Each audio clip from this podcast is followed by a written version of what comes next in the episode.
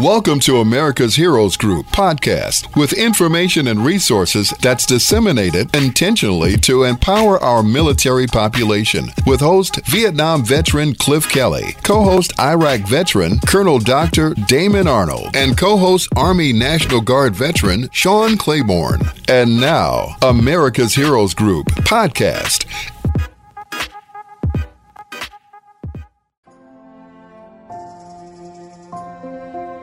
Welcome back to America's Heroes Group. This time with our roundtable and our partner, National Women's Veterans United, NWVU. December is AIDS Awareness and National Human Rights Month. Today is Saturday, December 10th, 2022.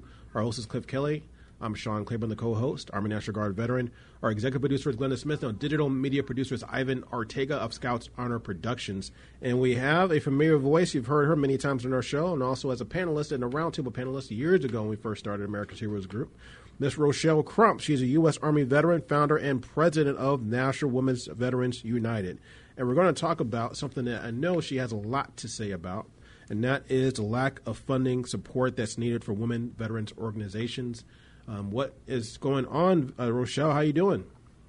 Yeah, I'm fine. And you? How are you, Sean? Doing good. Doing good. Okay. Can you hear me? Okay. You're perfect, loud and clear. Oh, wonderful. So tell us what's going on. So so tell us about the discrepancy or the the, the inconsistency, perhaps, with funding for women's veteran service organizations. Um, what is the process well, like, and who are who are the people that donate to you? First of all. Well, the people who donate to us are mostly like our members, uh, our families, and uh, mostly outside entities when we've had grants other than like grants with the health initiative in which we got a lot of grants, small grants, but nonetheless they came when needed, and that was from Pfizer, uh, you know, for health benefits and uh, awareness for women veterans. And the majority of our grants that we've had have been outside of Illinois. You know, when we first um, moved, we got a good grant from uh, outside entity from Birmingham, Alabama, and we got another grant uh, from California. Um, and and you know those were our largest grants. And other than that, we picked up small grants like from NICOR, um, and pretty much that's kind of been it. Other than our or you know the fundraisers that we do and things like that. We applied at the McCormick Foundation before, and it seemed like we couldn't ever get involved with them. You know, I don't know. Sometimes I used to think it was personality, but you know, um, you know, you you have to look the other way, and, and you just keep moving in the direction in which you can try to other, you know, entities to get grants. So when the Cook County came out with the grant, you know, we just knew that we would, you know, um, be a part of that. It was a struggle. Number one is because we had a major event going on at the same time. You had less than 30 days to put the grant together. Um, some of the things that they wanted, for example, you had to have like what they call the um, entity ID number well, that replaced pretty much your DUNS number because they're no longer using the DUNS number, and that's critical. Used to be critical for you to get grants outside of, uh, you know, just regular grants because it has a lot to do with government procurement and things like that. And so, just learning that process, trying to learn it at the last minute, uh, I was able to secure it I was not able to at the last minute. I mean, I went all the way down to the wire with, with that grant. I had good notes from there. I uh, participated in the webinar, you know, and there was about 200 and something people on that line, you know, wow. and uh, I really didn't like the way that they um, just, I guess, the announcement that came out of who the recipients of the grants were, which came out November the 10th, but my expectation was that they should have, in my opinion, just my opinion, that if you had 200 and something people who were interested in the grant and you had all of those emails, it would have been nice if they had received that information, you know, via email uh, since they had the power to do that pretty much. I think that would have been really good because I kept looking around for it and I finally found it on November the 10th. And I looked up the list and I went down the list and I just, you know, kind of said, okay, okay. Only thing about it is they don't tell you what they do, mm. what they, what the funding is for. It doesn't give you like any clue of that unless you are familiar with the agency yourself. Some of them I am familiar with. Others I kind of looked them up briefly just to see, you know, what they do. Some of them are newcomers. They didn't necessarily work uh, in the aspect for veterans, but in the community, and most of them are community based. I looked at some of their boards and things like that to see if they had uh, veterans on their board uh, or in their leadership. I, I looked to see if they had an agenda for veterans on some of the websites. You know, some did and some didn't. And these are the recipients uh, of the grant, the Cook County grant you're talking yes, about. Yes, okay. the recipients of the grant. Mm-hmm uh, because you know there was a hundred thousand, one hundred thousand dollar awards, and I think there were about ten of them. Okay. Yeah, ten of those, and then they had fifty thousand. About eight or nine of them, you know, is that, and so is there a set number that they that they're going for with these grants? Are they looking for at least for this Cook County? They grant? are. They were awarded the grant. But were they, are and, they, is there like uh, a set amount of organizations that are, are going to get it? There were like ten slots, or is it just anybody who qualifies gets these grants? No, there were different grants that they had to apply for. Mm-hmm. And um, you either went for the one hundred thousand or you went for the fifty thousand, and that's all really that they did. We thought they were going to do ten thousand dollar grants and stuff like that, but it's my understanding now that there is eighty thousand dollars, I guess, sitting at, in that coffer for honor grants, and that's to be announced in spring of 2023. Uh, I guess they're going to open it up again, is what I'm thinking. Uh, an additional 80,000 in honor grants funding will be announced in spring of 2023. So um, I'm in the uh, thought that they will have probably 10,000 grants, which would, you know, pretty much bring in like eight more, uh, eight more organizations and um, you know, I guess we'll apply for that. Now, what I looked at is some of the ones that got the one hundred thousand dollars. One of them was Safe Haven. Uh, they get a lot of grants. Let's just, I mean, if you know anything about Safe Haven, they know how to write good grants. I guess they got a shoe in everywhere you go because they got a lot of money. They operate um, homeless for homeless, not just for veterans, but also for those who are incarcerated who uh, can't go to any communities because of sexual or you know um, predator uh, issues on their names, and they can't go into the community and you know different places. It's hard to place them, you know, when they get out of prison and everything. So they got a lot of them. There's no separatism for veterans that are homeless and go to safe haven, and that's one of the issues that I have. In fact, that's the most important issue that I have because I don't believe that veterans who have served this country honorably should have to go into a shelter and do and be a part of a regime pretty much that treats those uh, homeless men and women just like they're still in prison. You know, I've seen them marching for marching in for lunch. So you, you know, that, just you like Safe Haven treats uh, homeless people like they're prisoners. Yes. Okay.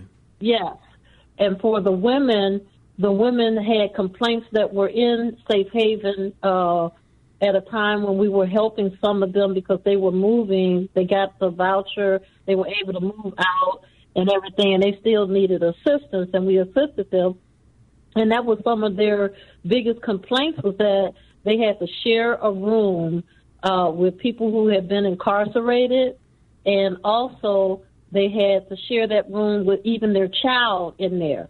Some of them could not bring their male children, as in all of the shelters. That's a rule. You know, after a certain age, the child, if it's a male, cannot be on the female side. Right, they treat that. Well, you know, no one is going to leave Mm-hmm. Hmm? A lot of shelters are like that, where you can't if you're like over sixteen, I think, or something like that. Yeah, you can't have them. But the you know, they treat them like men, basically. But then you put the kid with no woman men, with grown men, and that could be another issue, another problem. Absolutely.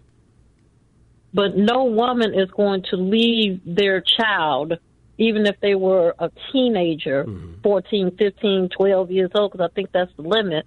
You know, and some of them have even cheated if they were small, you know, and may have had age, but they didn't tell them that.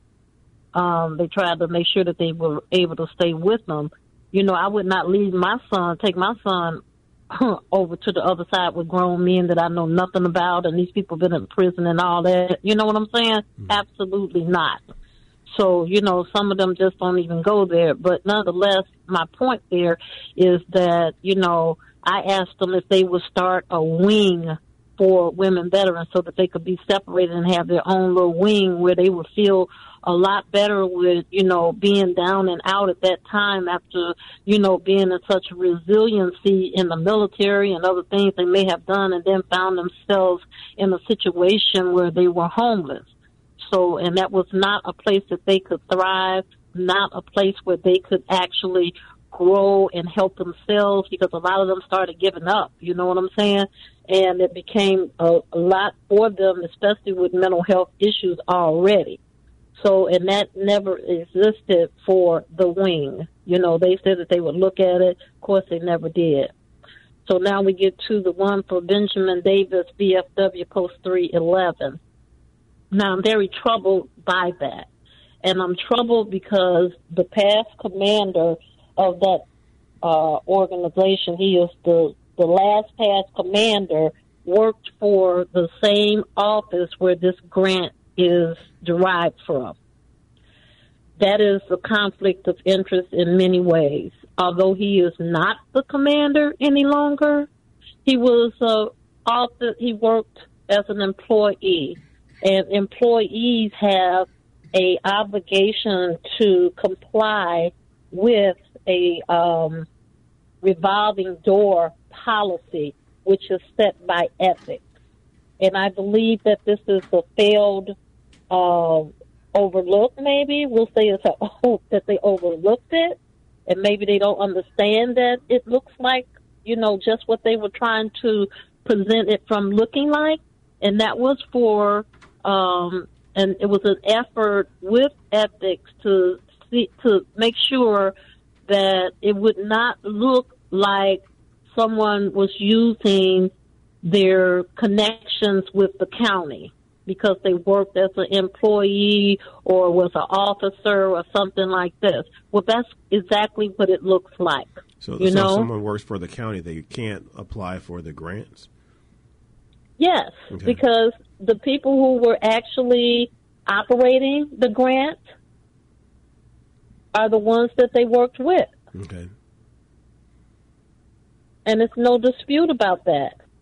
There's a one year revolving door policy. I know with the state of Illinois, when I retired from the state of Illinois and the city of Chicago, that resolving door was effective for the state of Illinois for sure. I could never get a grant from my organization for the um, from the Illinois Department of Veterans Affairs.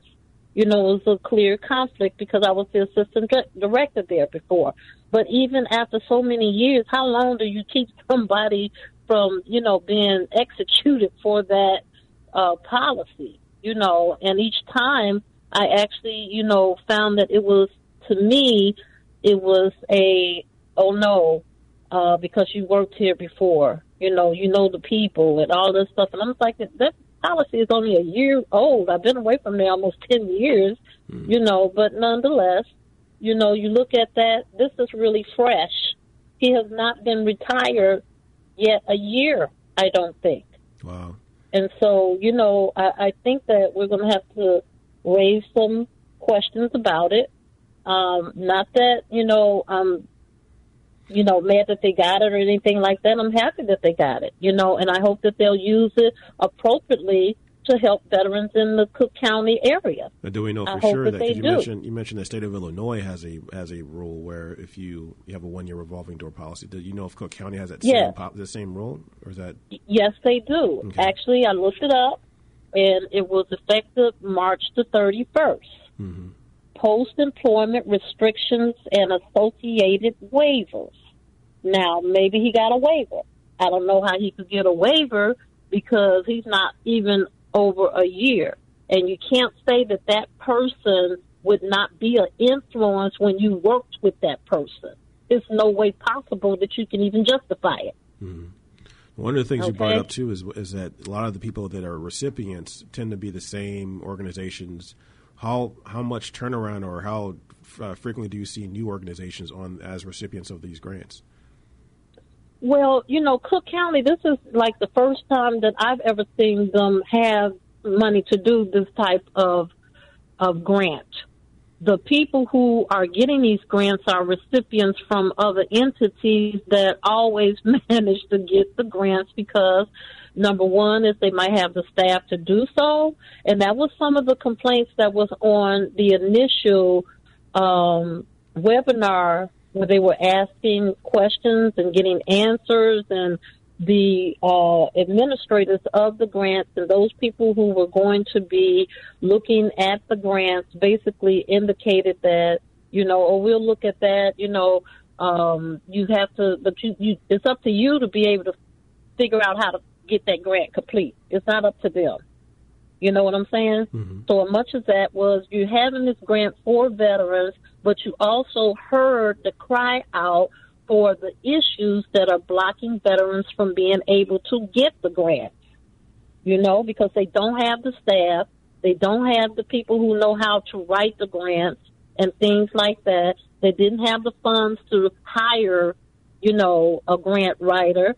So they were saying, well, we'll look at it another time and blah blah, you know, and that's just how we, oh blah blah, you know, and and so, but you know, you're looking at this like therapists is another one. They get a lot of grants, a lot of money. They get money from the federal government, from the VA. They do a good job, of course, and I'm not going to say that because I used to work with them. I'm not saying just because I worked with them before. I'm saying it because I know the work that they have done. I have witnessed the work that they've done. Now, what I have not witnessed is the uh, VFW, any work that they've done other than having, you know, members to come together. They have a, a large membership, you know, they, they did a resource fair. You hmm. know, they do a lot of other things and stuff, but it appears that, you know, they're doing it for the population of the people that are their memberships who would benefit for it, and rightfully so because they are veterans too rightfully so. So it's like they already have a hand of people who they can assist, you know, right there, a pool right there.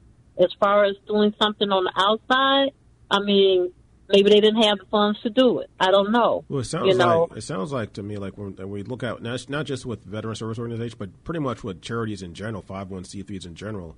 A lot of the bigger Mm-hmm. grants tend to go to the bigger organizations, just because, like you mentioned, Yeah. they have all the resources and things like that. Do you feel Yeah. that there is are there any incubator type programs? Because there are some, like in the small business world, for example, there are programs and grants that you can get as a small business that a large organization may not be able to won't be able to qualify to apply for because they're too big. Like an organ, are, should maybe Cook County or maybe the state of Illinois or different um, um, or, or different uh, jurisdictions create particular grants just for small uh, v, uh, VSOs. You know, maybe ten thousand dollars, five thousand dollars, or so on. Um, you know, And I think that's, I believe that's what their attempt would be with the eighty thousand dollars. You know, I believe that's what it is. However, when you look at the ones who already got the the large grants, they already have like Volunteers of America. You know, that's another one. You look at, like I said, there's some other ones too that are new to they're newcomers. You know, and you look at you know the legal services and things like that looking at what they do and what they don't do some of the things that they do that got me is that they do legal things but they don't do the things the legal things that most of them need the legal problems for that's parking tickets traffic tip- tickets criminal you know personal injuries those are the things that they need, and those are the things they don't do. So, you know, when you look at the base of, you know, well, how do you plan on, you know, helping them with the funds that you get if you don't do all those things that they really need you to do? So, you know, and the same thing with the housing, the housing piece. You know, we, we want to see more housing come up. Well, Safe Haven there in Indiana now, they got housing going on now, big houses too, uh, projects for homeless veterans in Indiana because they have the opportunity to get into all those and they are well connected. Inner Voice is another one. They got money. They could use money. They house veterans, you know. Um, they've got a good board that works on behalf of veterans, and they are great, you know, in terms of what they do. Uh, they do service projects themselves, even being homeless and in the homeless thing. Uh, I used to be on that board before too, and, and I'm just saying this because I've witnessed the work that they do. So you give credit where credit is due. And so those veterans help veterans move. They've done things like that, you know, at the drop of a hat. You know, you call them and they'll do stuff like that. Hmm. So you got another. Hmm? No, no, no. Just, I was saying. So, but let me ask you this one question. We have about a minute left, so to kind of you know kind of mm-hmm. capture everything. So, when you look at the whole list of the recipients, do you think as a whole they actually these groups and organizations are actually doing things, substantial things, not just um, things for show, but substantial things to improve the veteran community, at least in the footprint that they're supposed to cover? I can't say that because if you go to their websites and look, a lot of them were not really doing veteran projects. Hmm. So these are newcomers. Those some of them are newcomers to the veteran community, and maybe they have dealt with some veterans before. That wasn't an agenda for them, though. Wow. And that's what we have to look at, you know. So, and then how are people going to know that these people got this money that they can now go to and ask them for help if they don't know what help they can ask for? That's famous so, last and I words. think that's the biggest problem. We're out of time. So, Rochelle, thanks for coming out and tell us about this. So, let us go and look at this and let's raise questions and also reach out to these organizations and let them know what is happening. U.S. Army Veteran exactly. Founder, uh, President National Women's Veterans United. This is America's Heroes Group. We'll be right back. Thank you for listening to America's Heroes Group podcast. Don't forget to subscribe so you won't miss an episode. And for more details, visit americashg.org.